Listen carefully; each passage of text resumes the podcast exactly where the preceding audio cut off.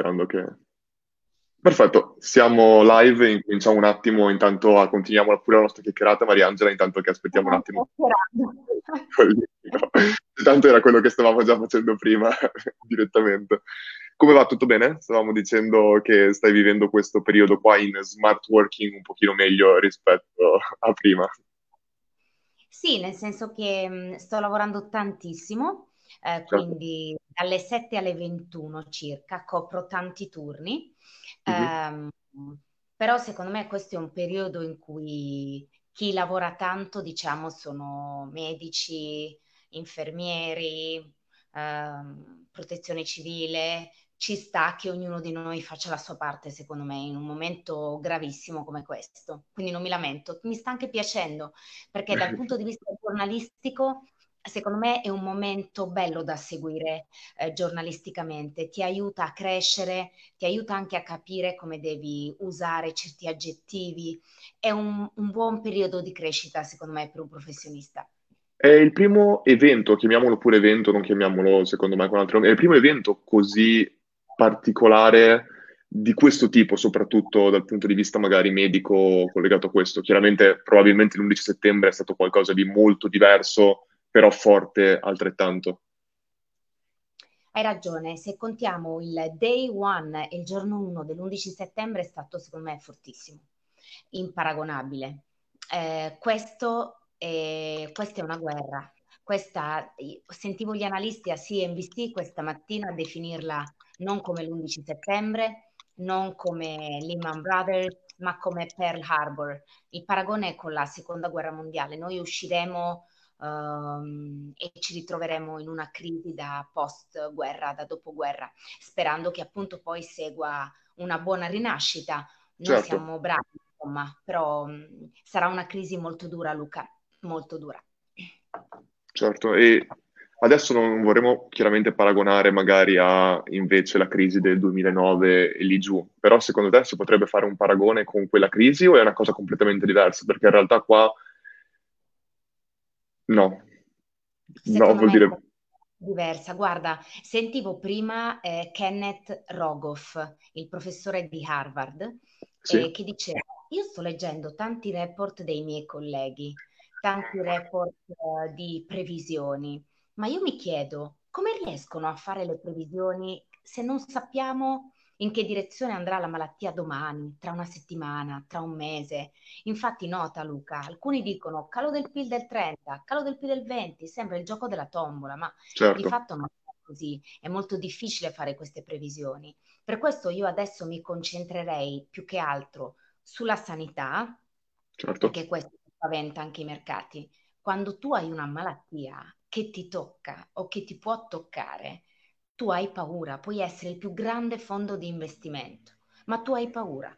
Quindi io mi concentrerei sulla malattia, sugli investimenti sanitari e perché no, sul migliorare quelli che erano evidentemente problemi, un sottoinvestimento nella sanità, spese certo. per cose non necessarie e ovviamente guarderei al futuro e a come rimetterci in carreggiata, perché ci sarà un bel po' da soffrire, non per tutti, però per alcune categorie sì. E questa qua, oltre a essere magari un, eh, una... Guardiamo chiaramente alla sanità e a tutto il fatto degli investimenti che fossero magari messi nei, non, dico, non voglio dire nei luoghi sbagliati, ma comunque c'erano dei sottoinvestimenti in dei luoghi molto importanti che soltanto in un momento come questo andiamo poi a comprendere. Secondo te, proprio a livello di ehm, sistema economico, chiaramente basato sul capitalismo, questa cosa qui sta in un certo senso mostrando, non, non voglio dire l'inadeguatezza, l'inadeguatezza, però in ogni caso delle problematiche che il capitalismo potrebbe portare, perché poi in questo momento qua lo stiamo vedendo perché la gente non può più lavorare e di conseguenza il capitalismo è basato sul fatto che se la gente non può lavorare, la gente non può comprare di conseguenza tutto e non si può andare avanti su questo. Però questo qua in realtà, anche visto con molti candidati delle prossime elezioni negli Stati Uniti d'America, soprattutto quello asiatico, cinese, non mi ricordo, perdonami il nome, che parla proprio del concetto che molti lavori nel futuro, nel breve futuro, spariranno il modello capitalistico si basa proprio su questo. Se a un certo punto le persone verranno rimpiazzate, come potremmo poi continuare a sostenere un modello capitalistico di questo tipo? Eh, è una, una bella domanda. Mm, in questo momento Marx ed Engels si stanno certamente facendo una gran bella risata, perché loro dicevano che il sistema del libero mercato capitalistico puro eh, certo. prima o poi comunque subisce dei forti downs eh, e questi giù momenti di ribasso sono inevitabili perché comunque tu stai sfruttando un lavoratore. Eh, ovviamente la verità sta nel mezzo, ok? Quello che io penso è che mm, eh, noi mh, mm, stiamo scoprendo in questa crisi delle cose positive, che è quello che tu fai col tuo lavoro, tu lavori tanto telematicamente e in certo. questo momento tu sei tra quelli, passami il termine, preparati, pronti ad affrontare una cosa del genere, perché la tua vita non è che cambia del 100%, cambia no. del 20%. In un mondo come questo, secondo me, noi dobbiamo abituarci a far sì che quella percentuale salga almeno fino al 30-40% da, dopo questa crisi, perché certo. significa risparmio dei costi, passare più tempo con la famiglia. Non è detto che significhi spersonalizzazione del lavoratore, può essere anche miglioramento della propria vita, cioè certo. vedere che comunque adesso stiamo facendo tutti lo smart working, non so neanche come regga la rete internet.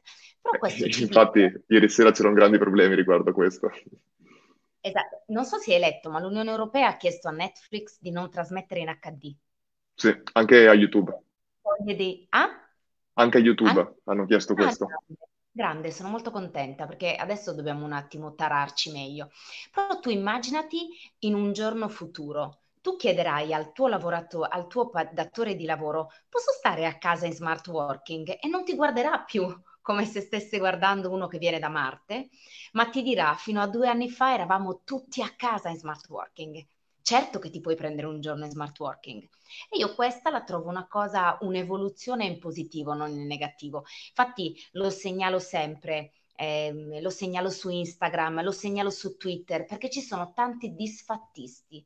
Invece a questi disfattisti va detto, guardate che da questa mh, crisi purtroppo a scapito di vittime reali, Luca, perché certo. comunque 3.500 morti non stiamo parlando di peanuts, stiamo parlando di persone reali, di cari che non li hanno potuti neanche salutare perché ti contagiano.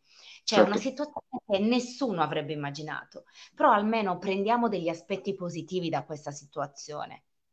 Questo è un po' il mio punto di vista. So Assolutamente. Poi, proprio riguardo a questo, io quello che dico spesso quando parliamo di automazioni, per esempio, che vuol dire semplicemente essere in grado di automatizzare i processi, tantissime persone dicono, ah, ma quindi stiamo sostituendo i nostri lavoratori in un certo senso con dei robot che fanno le cose in maniera automatica, senza in realtà creare quella relazione con le persone che invece è importantissima in tantissimi business. E quello che dico invece è che le automazioni non sono fatte per sostituire nel mio caso specifico alla persona, ma anzi per dare più tempo alla persona di dedicarsi completamente al suo cliente, ma semplicemente togliere tutti quei lavori che magari sono meccanici per lui, che invece sarebbe importantissimo dargli più tempo di poter fare quello che è importante per il business. Concordo con te. Infatti tu, per esempio, sei il classico ehm, sei proprio la persona perfetta per parlare di questa cosa qui, perché tu quante volte vedi face to face le persone con, ti, con cui ti interfacci, anche con me, noi ci siamo mm-hmm. conosciuti face to face. Una volta che stabilisci una relazione, poi però questa relazione può procedere appunto anche in via telematica, così come è accaduto a noi due. Quindi secondo me è buonissimo un mix quello che ci è successo, secondo me, ci aiuterà a eh, rendere più produttivo ancora questo mix.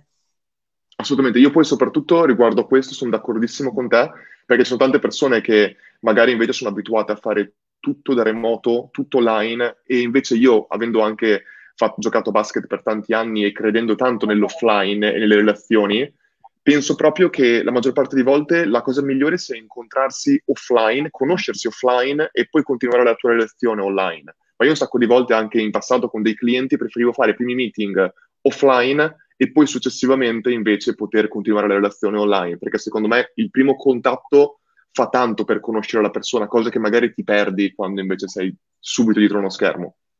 Concordo con te, assolutamente. Riguardo questo stanno arrivando diverse domande, se ti va, prima di parlare di altri temi prendiamo un paio di domande così cominciamo un po' a rispondere. Scusa, e... leggendo che oggi ci sono state 630 morti. Ah sì, sta crescendo abbastanza. È cresciuto tantissimo rispetto a ieri. Eh, ma è una cosa che teoricamente non... È...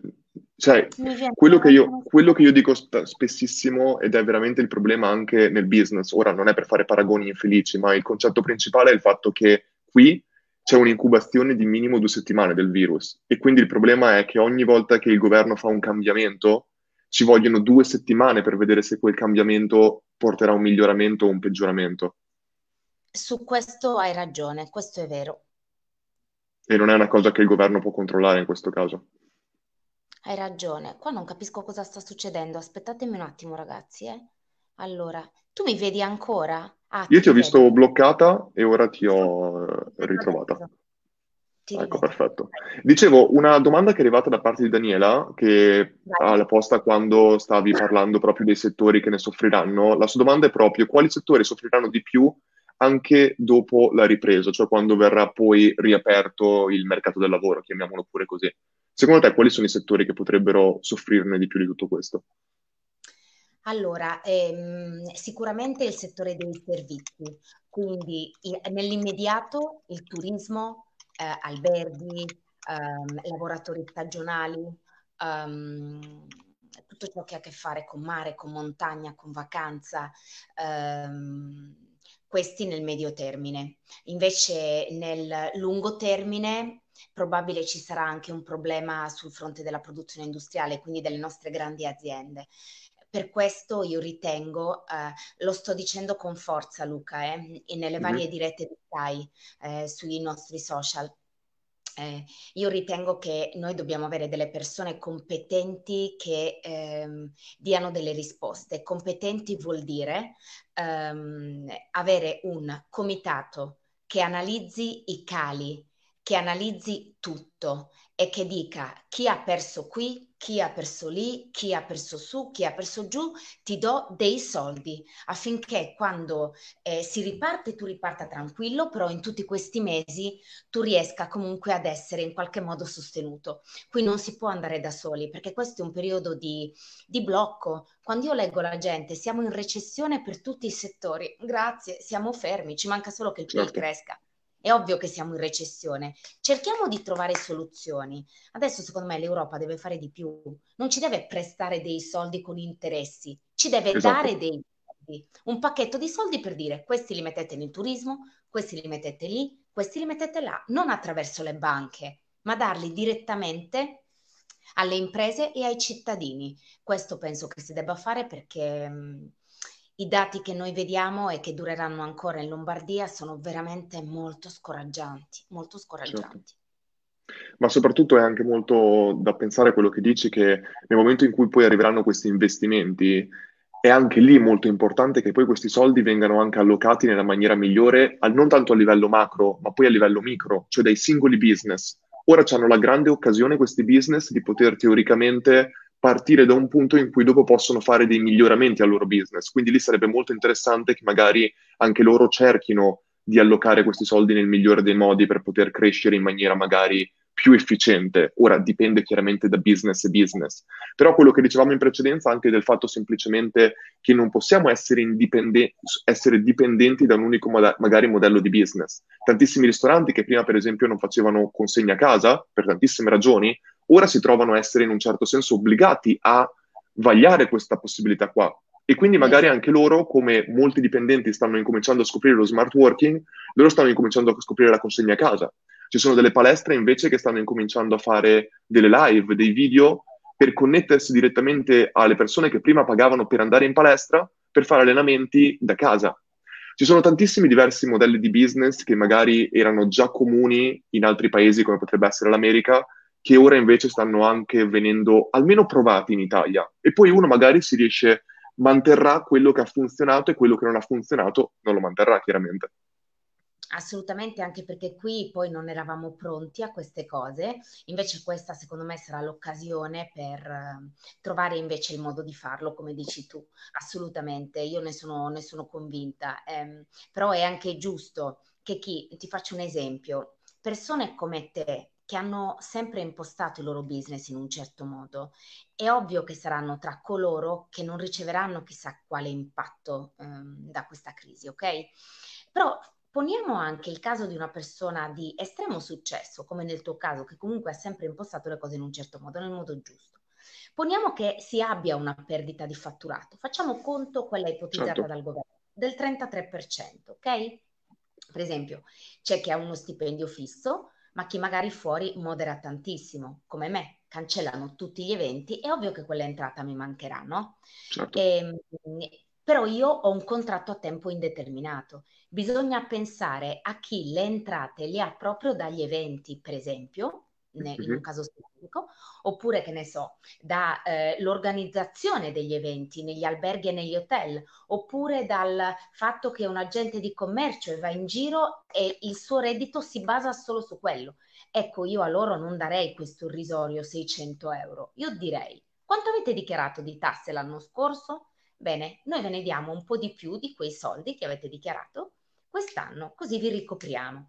Cioè i metodi ci sono, la tecnologia aiuta, scaricatevi le app che permettano di capire chi ha guadagnato cosa l'anno scorso e a queste persone le dovete sostenere. Non so se sei d'accordo, ci sono dei modi. Assolutamente. Assolutamente. Che ti consentono di essere riprotetto in qualche modo, però perlomeno di non essere da solo come un cane perché non esiste che qualcuno perde il lavoro per questo coronavirus, non è una colpa nostra o un nostro deficit, è una cosa che è arrivata, no? Ma così come non è neanche colpa della ragazza che sta studiando a Shanghai, se è arrivato. È colpa magari di quello che ha fatto partire questa cosa, da, di quel mercato che l'ha fatta partire, io non lo so, però dobbiamo riproteggere tutti coloro che francamente di questa cosa che ci sta succedendo colpa non ne hanno. Assolutamente d'accordo. E poi quando parlavi magari di come io ho strutturato magari il mio business o in generale anche le aziende, eccetera, basate principalmente sull'online, io quello che ho notato è che è molto facile, una volta che tu parti da zero, impostare il tuo business nel migliore dei modi, ma invece è molto difficile essere in grado di modificarlo da un modello completamente offline a un modello un po' online e offline. E il problema è che in Italia siamo proprio nati unicamente con, lo, con l'offline e poi è arrivato l'online. E quando arriva l'online è incredibile come io anche negli ultimi mesi sono entrato in aziende che in Italia sono enormi, ma veramente enormi, ma hanno avuto semplicemente la sfortuna, la sfortuna tra virgolette, di nascere quando l'online ancora non, non esisteva. E ora queste aziende non riescono proprio a fare il salto e comprendere la mentalità dei dati, la mentalità dei dati, delle, dell'online e tutte queste cose qui che in realtà nell'online sono la base e quindi si crea un po' quella via di mezzo che danneggia l'offline e danneggia anche l'online e non riesci mai a trovare veramente la, la via giusta.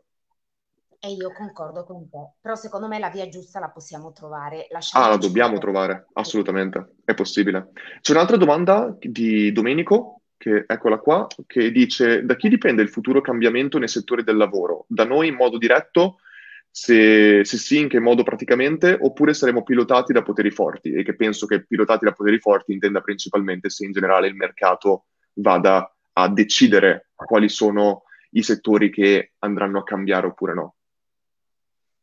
Mm. È più un lavoro, diciamo, pure top down o invece bottom up in questo caso?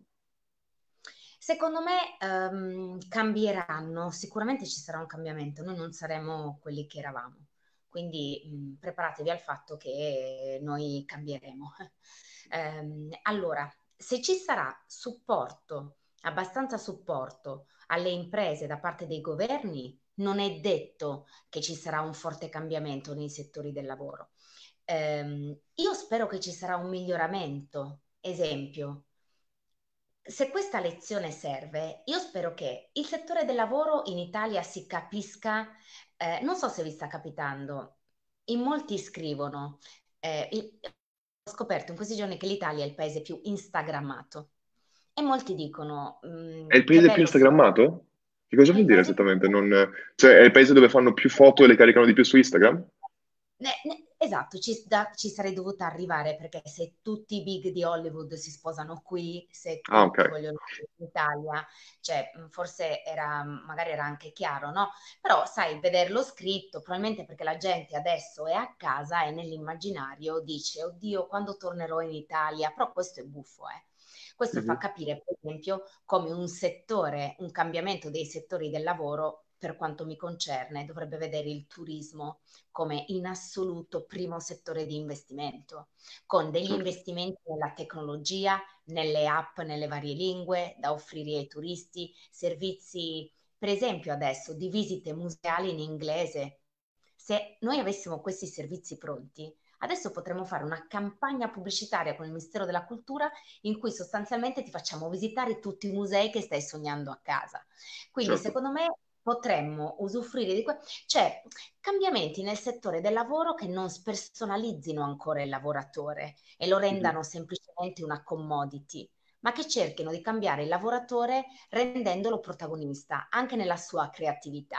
E questo si può fare anche con le macchine, non è vero che non si può fare con la tecnologia, si può fare, lo stiamo dimostrando anche noi. Una lavora in smart working ti colleghi con Sky TG24, ma ci metti del tuo, anche se sei in smart working. Quindi sì. io non credo che ci sarà una roba di cambiamento tipo alla, capito, Marx. No, sarà un'evoluzione normale, spero nel modo giusto, tutelando di più, spero, quello che dicevi tu prima, la nostra parte relazionale, la nostra parte umana, cioè certo. facendo un giusto bilanciamento. Secondo me l'avevamo persa. Adesso ci affacciamo e vediamo, oddio che bello che è il cielo, sembra che ci sia meno inquinamento. Cioè è come se questo stop ci stesse facendo riflettere su tante cose e su cui prima noi non riflettevamo più. Questo io penso.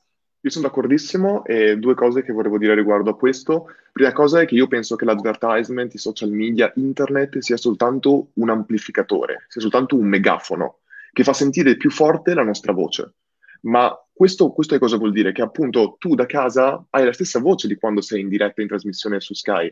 E questo è il concetto. E anzi, internet può potenziare le qualità, la personalità di ogni persona, a patto che chiaramente usi quella voce per un, degli scopi positivi, cioè almeno amplifica la voce sia che sia positivo o negativo, però io spero che uno, una persona lo usi in maniera positiva, chiaramente.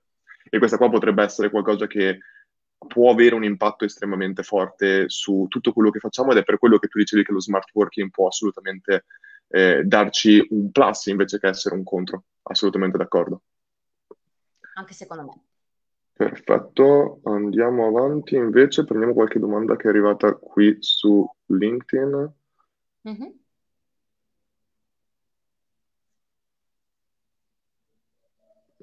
Su LinkedIn non arrivano veramente domande, arrivano più che altro affermazioni e grossi papiri. allora, vediamo. Mm, ok, buonasera, ho una teoria. Quando qualcuno parte con ho una teoria, tendenzialmente è rischioso leggere la domanda. Poiché eravamo in un punto dove il divario fra le grandi realtà imprenditoriali e la piccola e media impresa era troppo vasto, forse, e lo esprimo con molta ignoranza in merito, forse adesso che le aziende hanno dovuto ridimensionare le risorse disponibili, c'è la possibilità per le piccole imprese di intervenire e avere una voce che prima non poteva ricevere ascolto. Ho detto una grande sciocchezza, grazie. Quindi praticamente il commento di Roberta dice che adesso probabilmente si potrebbe essere creato un divario minore tra le grandi aziende e le PMI italiane che potrebbero, le PMI ora, avere una voce più potente all'interno del mercato. Allora, io invece concordo con Roberta, mm, nel senso che um, in questo momento noi ci stiamo rendendo conto di quelle che sono di quello che è il vero tessuto economico del nostro paese, che è il negozietto sotto casa chiuso, l'ortofrutticolo chiuso, la parrucchiera chiusa, il barbiere che magari avranno difficoltà ad aprire dopo mesi di stop. Quindi io credo che la piccolissima impresa, quindi anche con un dipendente o cinque dipendenti, o la media impresa, quindi invece più un po' più strutturata che da lavoro mm-hmm. a più persone, debbano assolutamente avere più voce, soprattutto in settori chiave per il nostro paese. E io spero tantissimo, vi faccio solo un esempio.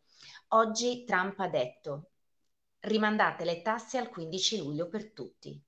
Allora, io non sono una che apprezza il presidente americano, spesso l'ho criticato, altre volte non l'ho criticato, essendo io una apartitica, ehm, mm-hmm. Penso di avere, ed è giusto averla, l'onestà intellettuale per dire a uno che ha fatto bene quando ha fatto bene. Assolutamente d'accordo. Rimando le tasse al 15 luglio ci fa capire due cose. La prima, che non c'è il guazzabuglio di ho una tassa da pagare a febbraio, una a marzo, una a giugno, una a settembre, cioè simple, avevi questa data, rimandato a luglio e noi dovremmo sburocratizzare, perché queste PMI, francamente, io a volte mi chiedo come ce la facciano, perché certo. ripeto, io, mh, una cosa è chi lavora in proprio come te o come altri e una cosa è chi è assunta e lavora in proprio.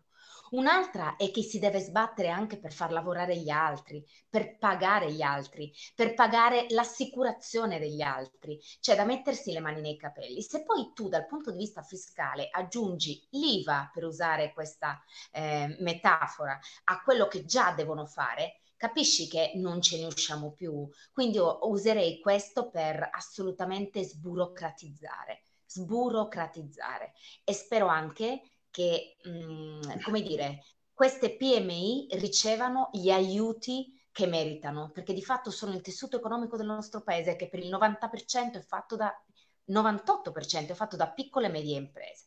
Quindi per favore aiutiamole e io spero che qualcosa da questo punto di vista si risolva. Io sono assolutamente d'accordo e proprio nel mio lavoro vedo che quello che dico sempre è che l'Italia ha forse i prodotti migliori al mondo, probabilmente anche senza il forse, e il problema molte volte è che però non siamo abbastanza bravi nel comunicare i nostri prodotti, anche se già la qualità dei prodotti ci permette di essere nel primato mondiale per la qualità del prodotto appunto stesso. E invece vedo molte volte dall'estero persone che arrivano lo stesso Starbucks. Starbucks è nato semplicemente perché il CEO, che mi sembra che fosse tedesco, ha fatto un viaggio in Italia, ha compreso la qualità del caffè italiano e la cultura del caffè italiano e ha creato un business su questo. Quindi ci sono proprio persone che vengono dall'estero, vedono quello che per noi è scontato e ci creano dei business miliardari attorno. E noi invece, secondo me, dobbiamo non perdere chiaramente la qualità dei nostri prodotti, ma al tempo stesso essere in grado di prendere spunto da, qualcosa, da qualcuno che magari è più bravo nel marketing o nel business di noi, perché se riusciamo a unire queste due cose possiamo avere un impatto incredibile a livello mondiale. Secondo Guarda, hai ragione, tra l'altro io sono una che ha viaggiato veramente dappertutto e che tu sia a 40 km da Reykjavik in mezzo ai ghiacciai o eh, sotto eh, dov'è che mi è capitato recentemente? Scusate, in Nuova Zelanda sono andata a vedere come vivevano i Maori e che, quindi in luoghi assurdi, ok, tu trovi Italian ham, prosciutto italiano. Certo. Ma sei veramente fuori dal mondo, eh? Veramente luoghi fuori dal mondo. E quindi mi chiedo, ma è possibile che siamo gli unici a non usufruire di questo Italian sounding e di questa capacità che abbiamo di attrarre tutti e di non farne un business, anche solo con la registrazione dei marchi, di un marchio che permetta di certificare se c'è un, Italia, un Italian sounding e di proteggere i nostri marchi italiani, di creare proprio una rete che faccia capire come siamo, eh, come noi possiamo guadagnare da questo. È incredibile perché sembra quasi che siano più bravi gli, an- gli altri a guadagnare dal nome italiano che certo. non noi. Io ogni volta mi stupisco, eh, da, ripeto, Manchester all'Islanda, Nuova Zelanda, è tutto Italian sounding. Addirittura in Cina nascono catene come Giordano, delle catene di branding di vestiti che hanno dei nomi italiani, ma inventati, eh, tipo Marco Armani, proprio perché richiamano il nome dell'Italia. Lì bisognerebbe proprio prendere, stracciare tutto e lavorarci su questa cosa. Assolutamente, come lo stesso nome pizza in questo caso qua, che io non sono neanche bravo a pronunciarlo, però detto questo, io mi Quale? arrabbio sempre. Pizza. Mm. la pizza normalmente, oppure carbonara. Io mi lamento sempre quando ho viaggiato anch'io tantissimo all'estero, in Corea, in, ho studiato in Corea del Sud, Canada, eccetera, e non, non c'è nessun problema che qualcuno faccia la carbonara, ma semplicemente a noi italiani dà fastidio quando chiamano carbonara qualcosa che non è una carbonara, che non ci assomiglia neanche. E quindi molte volte c'è un po' questo l'impatto che noi possiamo avere, che siamo estremamente tradizionali noi italiani Però, detto questo, ce ne faremo una ragione oppure invece miglioreremo molto questa industria col tempo. Eh, prendiamo un'altra domanda invece, secondo me, che ne vediamo altre. Eccola qua, una domanda di Serena. Ciao Mariangela e Luca, secondo te c'è stato del sensazionalismo nell'informazione sul tema coronavirus? Se sì, hai degli esempi? Grazie. Allora, eh, oddio, quando mi avvicino io vedo tantissimo le mie narici. Noi le vediamo abbastanza normali. Boh, io mi sem- sembra che sono un cavallo. Vabbè. Comunque, allora, ehm, secondo me nella prima settimana, quindi parlo di febbraio, sì. Secondo me sì. E io, allora, mh, mm, voglio, ehm, voglio spiegarmi bene. E io ero contro, eh? Chi mi segue lo sa, Luca, tu lo sai. Ho sempre cercato di essere molto ehm, eh, misurata. Quando calano le borse, io dico netto calo delle borse, perché se crollano del 10 tu non puoi dire in giornata normale, devi dire Sì. che è un crollo. Quindi netto calo dico, oppure oggi sì, sono crollate, però ci sono state anche occasioni d'acquisto non dico mai termini di Armageddon, ok?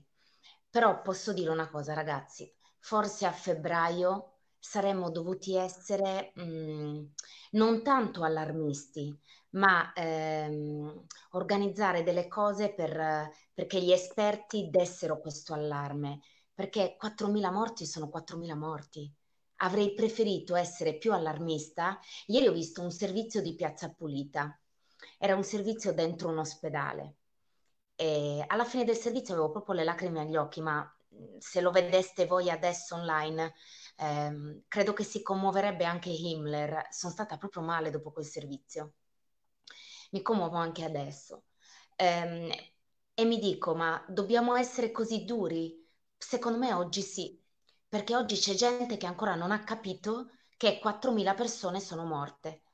Quindi ehm, non dico eh, sensazionalisti, dico seri, seri parlando della gravità del problema, non aggiungendo l'aggettivo per fare, come, come vi posso dire, è come un programma che parla di un assassinio con rispetto e un programma che parla di assassinio scavando sul torbido. C'è una differenza, però bisogna essere seri. Questa è una grande tragedia Ve lo dice una che tutto il giorno cerca di avere sempre il sorriso, per rispetto, perché sto entrando nelle case degli italiani e se ho io la faccia da persona triste, aggiungo preoccupazione a una situazione già difficile. Quindi bisogna essere sempre a modo, in un certo, comportarsi in un certo modo, però bisogna essere anche seri, ragazzi. Bisogna dire che la situazione è difficile e tragica è che bisogna stare a casa, perché quello che ci dicono dagli ospedali, anche oggi quando siamo stati in riunione di redazione, è che sta iniziando una settimana molto dura per Milano. Lo vedremo domani, lo vedremo dopodomani, lo vedremo domenica, lunedì, martedì. Quindi bisogna stare a casa. Io credo, Luca, che chi ha preso il treno per andare al sud sia responsabile tanto quanto la Cina che ha omesso inizialmente, ha omesso inizialmente la, la malattia perché tu se muore qualcuno al sud sei responsabile. Chi vivrebbe con questo tipo di responsabilità? Io no, io mi sentirei in colpa, non devo pensare al mio orticello, bisogna stare a casa. Questo è il messaggio che chiedo di spargere a te, che comunque sei seguito, chiedo di spargere a chi ci sta seguendo, perché noi in questo momento siamo in guerra, ragazzi. Non vi fa, non vi fa pena vedere i camion che da Bergamo prendono i cadaveri e li portano, ennesima ambulanza, e li portano a cremare perché non c'è spazio nel cimitero da una settimana. E questi non riescono neanche a dare l'ultimo saluto ai propri cari.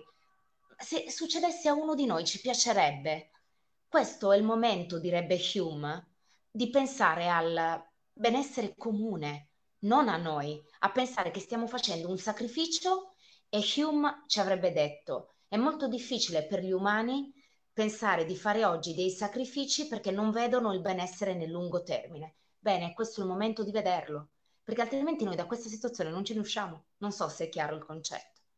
Quindi ehm, rimprovero alcuni giornalisti, forse è vero, però secondo me mh, mm, questo è il momento di usare, io manderei in loop determinati servizi oggi, eh, perché la gente non capisce che deve stare a casa, Luca, non lo capisce. E Roberta mi sembra che ha fatto questa domanda, no, Serena. Serena. Eh, averti risposto, Serena. Grazie per la risposta perfetta, come al solito. E vediamo un'altra domanda. Questo interessante di Silvia, che poi si collega sempre con quello che hai appena detto. Il numero di persone denunciate perché fuori casa senza motivo ha superato il numero dei contagiati pochi giorni fa. Magari per far rispettare le normative stanno terrorizzando le persone? Chiede quel punto di domanda. Però quello che hai appena detto, stiamo facendo tutto l'opposto. In realtà stiamo, le stiamo terrorizzando poco rispetto a quello che veramente sarebbe da fare quando Fontana dice come ve lo devo dire, ve lo sto dicendo con le buone, come ve lo devo far capire, ti, ti assicuro Silvia, tu devi vedere le nostre riunioni di redazione. Io ho paura di iniziare la riunione perché ho paura delle cose che mi dicono, che ci dicono dagli ospedali. Se i, i medici muoiono, noi abbiamo un problema grave. Ti assicuro che qui non c'è terrorismo, qui c'è serietà Spero che non si arrivi, io spero che la gente lo capisca, però quando vedo le riunioni al parco mi viene veramente da, da scoraggiarmi, perché mi dico allora non avete capito il problema, quindi sono io Silvia che ti chiedo. Se la gente continua a uscire fuori e continua a propagare il contagio, eh, suggeriscici tu un modo. Come si può fare se non dire state a casa? Non abbiamo l'esercito come in Spagna, non abbiamo una situazione come a Wuhan e un modello come Wuhan non è producibile in una società democratica. Quindi io credo nella democrazia, devo affidarmi alla fiducia che questa democrazia e questi cittadini hanno nelle istituzioni, che però li hanno spesso delusi. Però mi devo fidare dei cittadini, perché noi siamo in una situazione gravissima, questa è una guerra. A Wuhan erano persone state 60 giorni chiuse in casa, ma non in casa, in casa vuol dire non poter uscire dalla porta con i militari che ti portavano il cibo davanti casa, finito. Cioè, poi immagino anche, io non sono mai stato in, quel, in quella regione della Cina, ma le case non immagino che siano come quelle che abbiamo in Italia. Molte volte persone, io quando vissuto in Corea del Sud ho avuto una camera per un mese di 6 metri quadrati. Ecco, immaginati fare 60 giorni in 6 metri quadrati, cosa potrebbe succedere? Quello è quello che loro hanno sopportato, ma perché loro sono, non dico che sono abituati, ma possono, cioè, grazie proprio come hai detto tu, essere in una dittatura, è possibile per obbligare le persone a stare bloccate. Da noi non si può fare una cosa così. Per ora. a un certo punto. Altra domanda di Danila invece.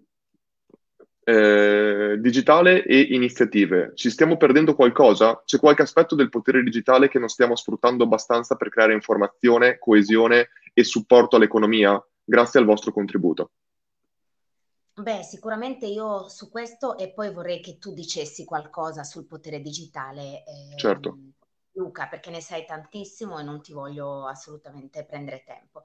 Fammi dire solo una cosa, avremmo dovuto guardare meglio al modello Corea del Sud perché loro con questa app che segue i movimenti delle persone sono riusciti tanto a capire e a isolare i contagi e quindi noi dovremmo, mi dicono che si sta lavorando su questo, dovremmo, viste le nostre morti che ormai hanno superato, eh, a voglia che hanno superato quelle della Cina con oggi, e, ehm, già da ieri, figurati oggi, ormai stiamo andando verso, mi dicono che ci potrebbero essere in Italia 8-10 mila morti se ci va bene e direi che questo ci fa capire, pensate voi quante persone perderemo. Spero che per loro peraltro ci sia una giornata del ricordo, perché non possiamo perderle così queste persone, veramente, viene veramente da piangere. Comunque, per rispondere alla tua domanda, lavorerei su queste cose qua. C'è anche chi ha scritto a dei colleghi giornalisti, non mi ricordo se Mentana, che hanno scritto questa cosa qua, eh, ah, ma allora ci spierebbero. E a me viene da ridere. Ma secondo te col cellulare non sei spiato? Ragazzi, cioè, veramente, ma si è spiato tra l'altro per degli sciocchezzai. Almeno questo sarebbe per salvare vite umane, ma che mi spino. Ma che cosa avrò da sc- nascondere in questi tre mesi della mia vita privata? Te prego, ma spiami, ma mettimi l'app, fai capire come possiamo risparmiare la vita delle persone. Ah, mamma mia, sto guardando le proiezioni dei sussidi di disoccupazione negli Stati Uniti. Qui sarà una bella botta, ragazzi, eh? eh eh, si guarda uno spike, nella, c'è scritto proprio Judging for an Employment Spike, quindi ci si prepara per una punta di disoccupazione molto elevata, più 33% delle richieste dei sussidi di disoccupazione. qui ci sarà da ballare bene. E invece sulla tecnologia rispondi anche tu, Luca, che sono curiosa. Certo. Ah, il... Io sto ascoltando come tutte le altre persone da casa eh, a quello che dici che è super interessante, quindi guarda, sono anch'io a guardare te in trasmissione. Mi aspettate ragazzi, mi alzo un attimo ad accendere vai, un vai. po' di come sembra la stanza di Aldo Moro. Arrivo, eh. Io intanto parlo pure. Dicevo, assolutamente quello che dice Mariangela è molto interessante e ci sono diversi studi che in questo momento qua stanno facendo e anche al telegiornale dicevano l'altro giorno che in base a determinati collegamenti che fanno con i cellulari riescono a stimare che oltre il 40% delle persone si stanno muovendo fuori da casa senza un reale motivo lavorativo o di altre ragioni.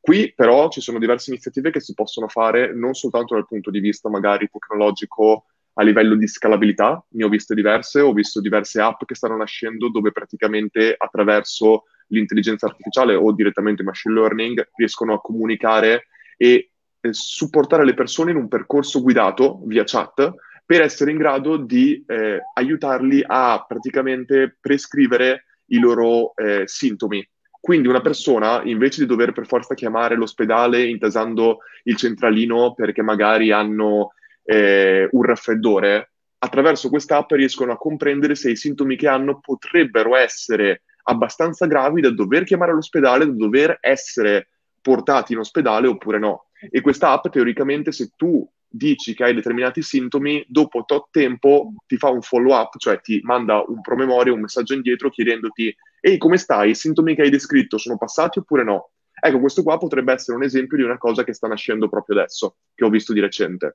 Ma un'altra, che ti ho già nominato Mariangela, è il progetto Viral Veneto di Veronica Civiero, che è stato fatto anche con la Regione Veneto. Me l'hai detto tu, è vero, è vero. Esatto, che è super interessante, dove, che è nato proprio quando stava incominciando tutto questo. E infatti Veronica, che conosco molto bene e che stimo tantissimo, dice spesso che ha avuto la fortuna proprio di riuscire a entrare in contatto con la regione Veneto proprio poco prima che iniziasse questo, perché ora tantissime regioni sono interessate e vedono questa iniziativa, ma ora molte di loro hanno dei problemi molto più grandi che incominciare con questa tipologia di iniziativa. E per chi non lo sapesse, Viral Veneto è praticamente un un tramite, un amplificatore delle informazioni del governo che direttamente la regione Veneto dà, delle iniziative, delle, dei mandati, tutto il resto, per essere in grado di raggiungere i cittadini a casa che usano i social. E hanno fatto delle iniziative bellissime, tra cui usare un social media chiamato TikTok, non so se lo conosci, ma probabilmente sì, l'ex Musically, e hanno usato TikTok proprio per creare insieme a degli influencer dei video e delle iniziative che per raggiungere proprio tutti quei ragazzi giovani che magari non guardano il telegiornale. E attraverso un influencer che ha creato praticamente un, un video su TikTok dove spiegava come lavarsi le mani, ha chiesto chiaramente a tutte le persone che la seguivano di rifare il video nello stesso modo identico e oltre 5.000 o 6.000 ragazzi hanno rifatto il video e quindi immaginati quanto, orga- quanta reach, quante persone, quanta audience hanno raggiunto cercando di creare un, in un certo senso qualcosa di divertente, ma che al tempo stesso ti insegnasse le norme igieniche necessarie da eseguire adesso che siamo in un momento dove è molto importante fare queste cose.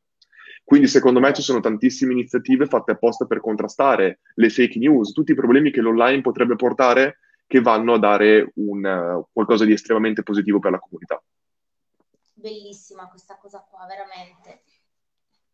Molto bella ma poi secondo me ne nasceranno tantissime altre. Per esempio, una cosa che vedo online di recente, che può essere vista sia in maniera positiva che meno positiva, comunque, è il fatto che tantissime persone che hanno delle competenze concrete mettono a disposizione queste competenze concrete per delle persone che magari in questo momento sono a casa e hanno tempo di imparare qualche cosa che dopo magari utilizzeranno nella loro azienda, nell'azienda in cui lavorano, nel loro settore. Ed è per questo che ora ci sono tantissimi problemi con la connessione, perché ormai ogni sera ci sono migliaia di live di persone che vanno a condividere le loro competenze con altre persone.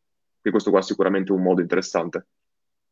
Assolutamente sì, è vero, verissimo. Andiamo avanti, prendo un'altra domanda. Vediamo un po'.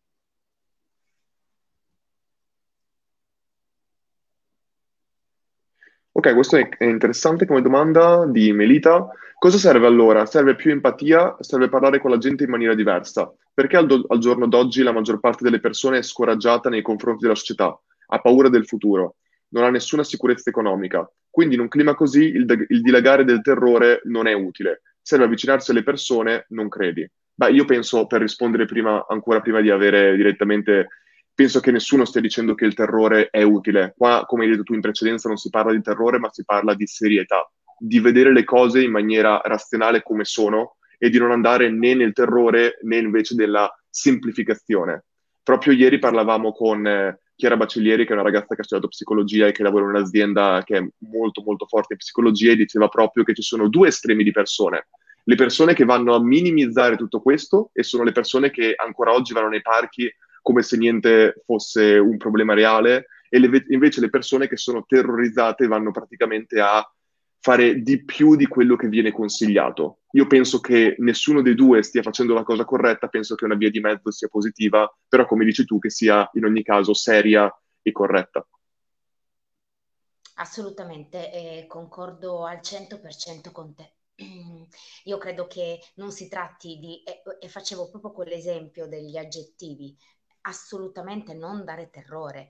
Io faccio l'esempio di mio babbo, io non lo sto terrorizzando, gli sto dicendo sei una persona anziana, però guarda che molti di questi sintomi patologici tu non li hai, quindi stai tranquillo, mm-hmm. però adesso mi devi dare retta. Si tratta di migliorare adesso, fare dei sacrifici adesso per migliorare nel futuro. Quindi non lo sto terrorizzando, però con lui faccio dei discorsi molto seri, cioè gli dico certo. non devi uscire, non so se è chiaro, gli dico proprio non devi uscire. E se si adira eh, e io lo capisco perché si sente un leone in gabbia in questo momento, abituato, pensate, alla Sardegna, ti trovi in un appartamento di Milano, mm, lui vive con mia sorella, figurati come può stare, sta malissimo, ovviamente gli manca Osei, Gonone, Dorgali, però quello che gli dico io è non mi interessa, devi stare a casa. e quello che voi dovreste dire ai genitori anziani è stare a casa, perché se non stanno a casa c'è un problema, ragazzi. Il problema è che domani potremo non averli. Non so se certo. mi spiego. Non si tratta di terrorizzare. Stiamo vivendo una gravissima pandemia che abbiamo vissuto con il Manzoni, che abbiamo vissuto due secoli precedenti al Manzoni e la stiamo rivivendo noi. Non so se è chiaro il concetto. Quindi bisogna rispondere a questa pandemia con la dovuta eh, e necessaria, perché nel momento in cui mi dicono ci sono intubati sotto i 50 e sotto i 40 che muoiono, capite bene che abbiamo un problema serio o no? C'è un problema serio e bisogna avere rispetto per queste persone. Non è che se a noi non succede va tutto bene perché nel nostro piccolo orticello tutto è perfetto. Cioè, bisogna avere rispetto anche per gli altri, con molta serietà, non terrore, serietà. Serietà anche da parte mia nel dare le informazioni. Io mi attengo ai numeri e ai dati non aggiungo gli aggettivi, mi attengo ai numeri e mi attengo ai dati. Poi a casa uno si fa la propria opinione. Quando parla Trump, devo dire quello che Trump dice, non devo uh-huh. dire la mia opinione su Trump, devo attenermi a quello che lui dice. Questo è il mestiere del giornalista.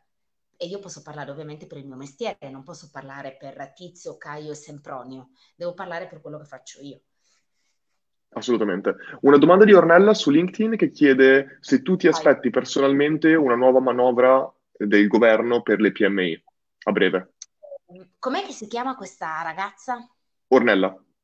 Ornella, bel nome, anche una delle mie migliori amiche si chiama così. Allora, eh, io lo spero, Ornella. Oggi ho fatto una diretta Facebook che è rimasta tra l'altro mh, sul sito del, di Sky TG24 perché due volte la settimana cerchiamo di usare i social di Sky, quindi non i nostri singoli, anche i nostri singoli, ma anche i social di Sky. Per cosa? Per chiamare un esperto del sole, quindi non Facebook News, non ehm, eh, Lunetta 87 News, ma l'esperto del Sole 24 Ore che parla col governo e parla con i commercialisti e mi sa dire chi è che avrà eh, le tasse e chi è che non le avrà, chi è che percepirà i 600 euro, ovvero tutti coloro che avranno una diminuzione del business e chi è che eh, riceverà la cassa integrazione, tutti i lavoratori di tutti i settori, quelli assunti ovviamente.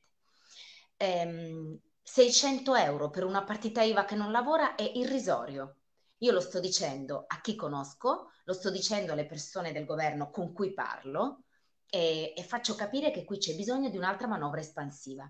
Qui non è il momento di guardare a deficit, aumento del debito. Al debito ci dovevate pensare prima ai vari governi che si sono succeduti, che hanno fatto sì che oggi, in vent'anni, abbiamo un debito che è il 132% del nostro prodotto interno lordo. Ma questa non è colpa del coronavirus, questa è colpa di chi non ha mai fatto le spese giuste. In tutto ciò, spendendo e espandendo, è, è cascato il ponte Morandi. Mi spiego? Quindi non è che abbiano fatto neanche investimenti cosiddetti intelligenti, esatto. di manutenzione. Chissà dove hanno messo sti soldi, mi viene male solo a pensarlo. Però questo non è il momento di pensare facciamo debito, questo è il momento di avere la mentalità che aveva ieri il segretario al tesoro americano Mnuchin che ha detto we don't care about the deficit, a noi non interessa del deficit in questo momento. Noi dobbiamo dare soldi direttamente in mano ai cittadini che perderanno dei soldi, ai lavoratori in proprio che perderanno dei soldi e alle imprese che perderanno dei soldi affinché non licenzino. Basta, questo è il punto. Quindi oggi Gianni Trovati del Sole 24 Ore mi diceva appunto che eh, il governo sta pensando a un nuovo decreto, me lo auguro eh, e mi auguro anche che l'Europa ci aiuti e, e vi dico questo, quando c'è stata la seconda guerra mondiale e la Germania era indebitata, ovviamente, vi ricorderete, era isolata. Beh, direi di sì. E c'è stata la riunione cosiddetta di Londra, in cui il debito alla Germania è stato praticamente azzerato. Quindi eh, questo potrebbe essere, per esempio, l'occasione di dire all'Italia: tutto il debito che farete da qui in poi vi sarà azzerato. È stato fatto con altri stati, deve essere fatto anche questa volta. E il cambiamento che ci porterà questa crisi, attenzione ragazzi, sarà probabilmente non più Europa eh, se l'Europa non, re- non risponderà alle nostre esigenze, perché qui non si tratta di aiutarci perché abbiamo commesso qualcosa di male, perché certo. il caso italiano viene adesso copiato da tutti con il nostro lockdown, nonostante ci sia accaduta una cosa che non auguro a nessuno. Qui si tratta di aiutarci e non prestarci dei soldi facendoci pagare gli interessi, darci un fondo tipo terremoto. Ragazzi, questo è un fondo, sono 500 eh, miliardi per voi e da questi potete attingere per, ehm, per, dare supporto alle varie categorie. Punto, non ci sono né se né ma. Eh, io mi auguro che questo l'Europa lo faccia, eh? altrimenti io all'Europa, al nostro governo direi fate deficit, fate deficit, chi se ne frega dell'Europa, perché se l'Europa non aiuta, vi parla un europeista Erasmus, se l'Europa non ci aiuta dobbiamo fare da noi, non esiste che nessuno venga lasciato indietro. Questo è il mio. Quindi per rispondere alla tua domanda, Ornella, io mi auguro che ci sia un nuovo decreto. Eh, riguardo a quello che stai proprio dicendo, Pierpaolo aggiunge Mariangela, però sembra che Conte voglia puntare sul MES, che credo sia rischioso per gli italiani. Allora, infatti, guarda, Pierpaolo, io sono d'accordo con te, nel senso, lì la BCE ha fatto il suo, ci compra titoli di Stato per un miliardo, tanti, scusa, ci mh, compra ehm, titoli di Stato per un trilione, quindi mille miliardi di euro. E, e lì eh, eh ci sta già aiutando l'Europa, e lì eh, la banca centrale ha fatto il suo, lì noi ci possiamo indebitare. Il MES sono linee di credito con cui ti indebiti, perché comunque certo. quei soldi te li danno ma quei soldi comunque tu li ripagherai con gli interessi. Io qui non sto parlando di questo, ragazzi, non è così. Noi risolviamo non con la Banca Centrale Europea, non con il MES. Quello sarà un aiuto. Quando l'Italia si indebiterà, saprà che c'è la BCE che gli, compra, che gli compra quei titoli di Stato. Lì abbiamo già risolto, ok? Problema 1 risolto. Il problema qui è l'economia reale. Il problema non è che ci devono prestare i soldi, il problema è che ci devono dare un fondo per cercare di tutelare chi oggi, domani, dopodomani inizierà ad avere problemi con pagare la tassa, pagare la retta, eh, pagare la luce, pagare l'abbonamento internet. Parlo non delle borse, dell'iperuranio, parlo dei problemi reali. E ai problemi reali, purtroppo, va data una risposta con money con i sesterzi, è così che si dà la risposta, perché altrimenti la risposta non ce l'hai. Non so se, se mi sono spiegata. Eh. Direi abbastanza bene, cioè almeno dal, dal mio punto di vista ti hai spiegato benissimo. Andiamo con magari un'ultima domanda sto perché poi tu... Sto parlando, di questo, sto parlando di questo 24H dal 21 febbraio. Cioè, veramente una vacanza, ma ve lo dico, eh, io rientro in Namibia e non so se torno a quel punto. finita questa crisi, bye bye. diciamo che ti prendi una vacanza, che tra l'altro anche lì sarà da capire se con tutte le teoricamente ferie che stanno obbligando in un certo senso i lavoratori a prendere in questo momento, ci sarà poi vacanze quest'estate. Questa qua è un'altra cosa che... No, attenzione, le ferie sono le ferie, le, le molte ferie arretrate che i lavoratori hanno. Parlo di chi è a 60, 80, certo è una fregatura. Prima di prendere la cassa integrazione devi bruciare le ferie arretrate. Quelle di quest'anno certo. le, è ovvio che fai le ferie. Anche da noi funzionerà così, ragazzi, eh bisognerà, mm, ed è un peccato, però in questo momento tutti devono fare sacrifici. Se anche mi prendono le ferie arretrate, io penso in questo momento che più in difficoltà sono i medici, i ricercatori, gli infermieri, chi fa le pulizie negli ospedali, i incassieri. Io non mi posso lamentare, mi prendano tutte le ferie arretrate che vogliono. Eh, qualcosa, mm, qualcosa farò.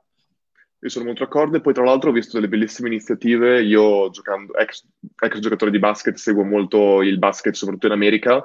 E proprio l'altro giorno è successo praticamente che Rudy Gobert, che è un giocatore di basket che gioca in America francese, e gli avevano fatto un'intervista dove gli chiedevano se cosa pensasse del coronavirus, eccetera, e lui durante l'intervista scherzava toccando i microfoni, facendo finta che, oh mio Dio, sto contaminando tutti quanti, stava sdrammatizzando moltissimo la cosa Due giorni dopo l'hanno testato positivo al coronavirus e hanno chiuso tutta l'NBA partendo da questo caso.